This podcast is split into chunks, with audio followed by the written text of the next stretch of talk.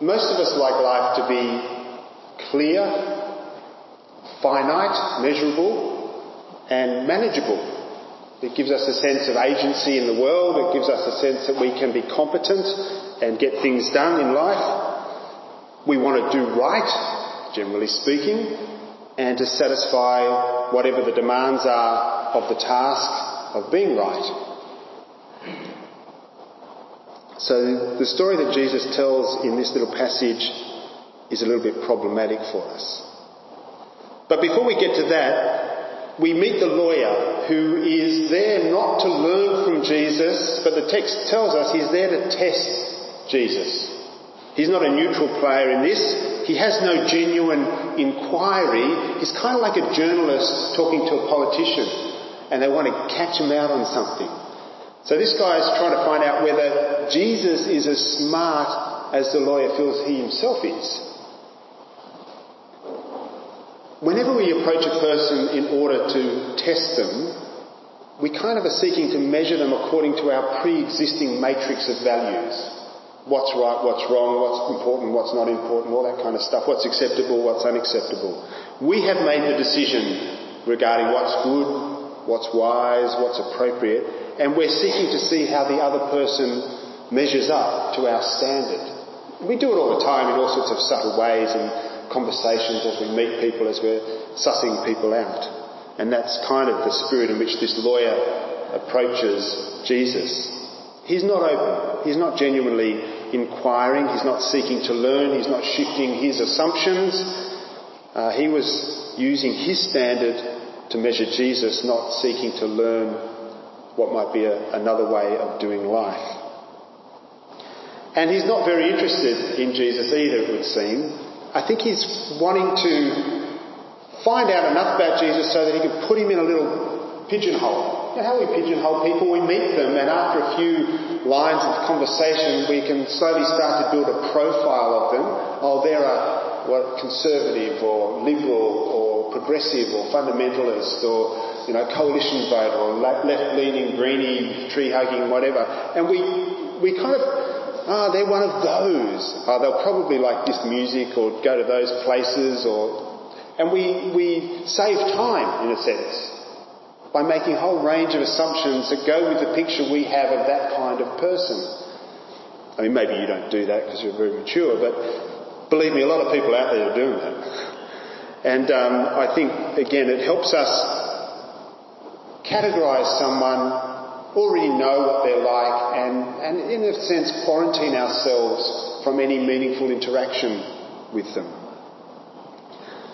Jesus is very clever when he responds to the lawyer. He says to the lawyer, well, you're so smart. How do you read it? He doesn't say you're so smart, but he, he turns the question back to the lawyer. He doesn't try to answer in a way that satisfies the lawyer. He says, you tell me how you read it. And then he endorses the lawyer's answer. Good answer. Well done. And then the lawyer wants to go one more. That was his mistake. He wants to justify himself. So, who is my neighbour? Tell me exactly what I need to do so that I might do it. And then Jesus tells the story of the Good Samaritan.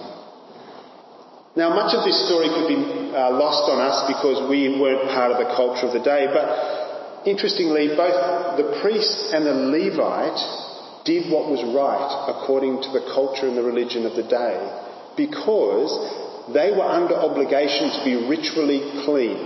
It was their job to do all sorts of holy tasks, and in order to do those properly, they had to be ritually clean. The Samaritan, uh, sorry, the man who'd been beaten up was left half dead, which effectively means he looked dead. So if you were, were walking past from a distance, you couldn't tell whether he was dead or alive, and the priest and the Levite couldn't approach a dead body. So they were under risk of becoming ritually unclean. So it was their responsibility that they were obligated not to attend to the person on the road. So we could miss that. We could think, oh, the snooty religious people, da da da. But according to the system of the day, they did what was right. They were responsible. They were seeking to love God and love their community by staying in a position where they were clean enough to do their role as priest and Levite.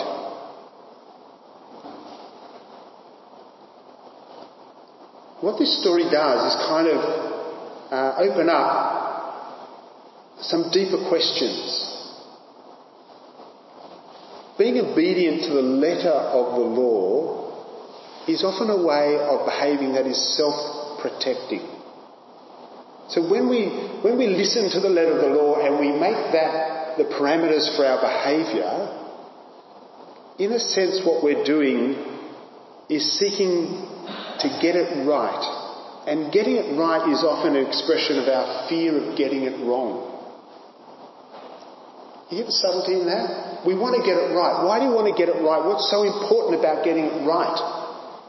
Well, because I don't want to get it wrong. Well, what happens if you get it wrong? Well, we don't know, but you don't want to get it wrong. Our intent is to satisfy the rules and obey the law so that we can protect ourselves from the consequences of not doing that. Can you see that it's kind of self-protecting? It's subtle, but it's self-protecting. And I've got to say, I don't think that's a bad thing in and of itself, but it's a thing, and it's a thing to be aware of. As a general rule, you should be encouraged to want to stay out of trouble and obey the law. Please don't hear me saying other than that. And yet, it is a self-protecting thing. If you obey the law and someone is not happy, uh, then it's, it's not your fault. It's the law's fault. See, if you obey the law and you do everything right according to the law, and yet somebody's really miffed about that, you can say, hey, not my fault. I was just doing what the law says I have to do. We have this at home with the kids. You're not allowed to eat food except in the kitchen. They come out of the kitchen and they're eating the lounge, I go, get moved. Oh, it's not, not my fault. That's the law. You know, it's the law of the household. You've got to go in there. I can't change it. It's out of my hands, you know. A more serious uh, example of this is often in today's failure of leadership in all sorts of areas. Leaders are doing that which is clearly unfair, for example, with their travel entitlements or something like that, and their defence is, I did nothing illegal. So it might be completely unjustified in any moral sense. It might be an abuse of what was designed to operate in some, but it's within the law. It's not my fault. Change the law if you want me to behave differently. It's not leadership. That's self-protecting and hiding behind the rules. Okay. The other thing to say here is that um, do no harm is not the same as love. Confucius apparently uh, came out with never impose on others what you would not choose for yourself. It's kind of like do not do unto others what you would like them not to do unto you. It's the negative expression of the golden rule. But it's fundamentally different in its impact, in actual fact. It's, uh, in practical terms, I heard someone say it's as different as saying, I'm not going to bomb you, is to I'm going to build you a hospital. Now, which one of those would you prefer? I'm not going to hit you in the face. I'm going to take you out for a meal. So, doing no harm is a good starting point, but it's not the same as doing love. And we see in the priest and the Levite, they're sticking to the rules. They've got guidelines for how to behave. They want to fulfill all righteousness according to the way it has been written they're kind of protecting themselves in their community and they're not doing that which is love in that fulsome sense. And then the, the guy comes along and in this story, it's, a, it's such an outrageous example of generosity, isn't it? I mean, who ever heard of anybody picking up a stranger, paying for their accommodation, patching them up, and then leaving their credit card so that whatever the expense, just, you know, it's an outrageous story, isn't it?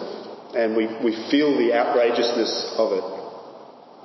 And yet Jesus says, this is how we become the inheritors of eternal life, by doing this kind of neighbourly activity. Sometimes we think of eternal life as a status conferred upon us which really comes into play at the end of our mortal life. You know, we, we kind of want to cover the base so that when we shuffle off our mortal coil, we'll be welcomed into the pearly gates and all that kind of thing.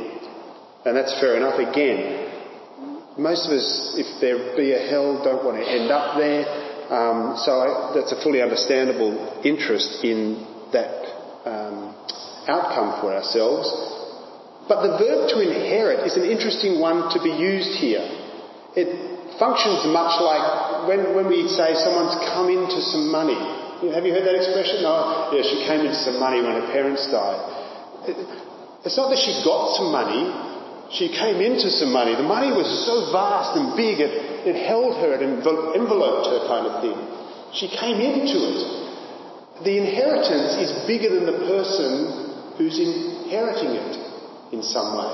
And we do, we come into an inheritance because of, of the nature of a line of history. It's been passed down from generation to generation, and you're coming into that line, and so you're becoming part of something much bigger than yourself. So to inherit eternal life is to come into eternal life, come into a culture, an inheritance, a way of eternal life, a way of living that is eternal, that is always true, always good, always valuable, and lives forever. We don't hold it, it holds us. And when we understand that kind of life, and none of us understands it fully, but it's a journey that we go deeper into, I think, we hear the call that everyone is potentially our neighbour. The whole world is our neighbour. Does that mean we've got to leave our credit card for everybody? What's going on with that? This is perhaps the most troubling aspect of Jesus' story. Whoever we relate to in a neighbourly way can be counted as our neighbour. So effectively that means, potentially, every person you ever come across can be your neighbour. And you have that opportunity to respond in a neighbourly way. It shifts the law from being an absolute boundary for our behaviour and responsibility to being a launching pad into life. So it doesn't say do this much and you've done enough. It says there's opportunity to do all kinds of things if you want to, if you care to. There's an inherent call here to love everyone. It's not a pass, simply a passive do no harm to anyone kind of call. Where we see a need and have a capacity to respond, there, there is the opportunity to become a neighbour. Now, if you're thinking, well, that's just too hard, I hear you. I hear you. And that just makes me tired. Well, I get that as well. But when you think about it for a minute, we don't really want life to be clear finite and manageable. That resembles death more than life. I mean, death is really clear, it's unambiguous, it's finite, it's finished, there's edges to it, and it's manageable. We're all going to ace that part, I'm sure. The dying part, we'll all get it right. Life is often full of mystery. It has elements of the infinite and it's always drawing us beyond ourselves, beyond what we thought we were capable of. That's where we start to enter into the fullness of life. And I think the dynamics of eternal life that Jesus spoke so much about and demonstrated in his lifestyle. When we are called by things we barely understand to places we do not yet know, to attend to tasks we feel ill equipped to manage, that's life. I mean, that is, that's most of my life. Going in response to a call, I, I can barely understand it, but I feel compelled to places I'm not sure where it's going to take me, to do things I don't know if I can handle them yet or not. That is eternal life. This is where we're able to respond in love to whomever we meet along the way because we don't have a preset boundary about all those sorts of things. Uh, we don't act as authority figures, but as servants who offer the eternal life that we also have been offered and come into. And we share what we have freely been given. We freely give. So I get that most of us, a lot of the time, like things to be clear, finite and manageable. Uh, again, this gives us a great sense of agency and competency in life, and they're important things, particularly as we're growing up. We want to do what's right, we want to satisfy the demands of the task and be correct and all those kinds of things. But we also want to live, don't we? We really want to live, to come alive, and that means entering into the mysterious, the infinite, and the beyond our capacity to manage kind of world.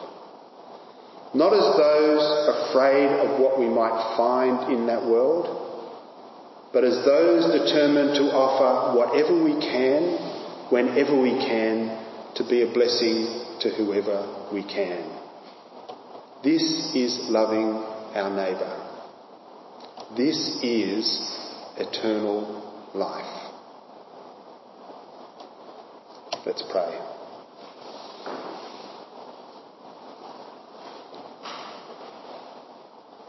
Lord, your stories undo us and call us in places that at times feel quite terrifying. And yet we know that you did speak of eternal life and you demonstrated eternal life and you call us into it. Give us a faith to shift our values, to trust you and to follow you, that we might be the blessing you have called us and created us to be in all that we do. In your precious name. Amen.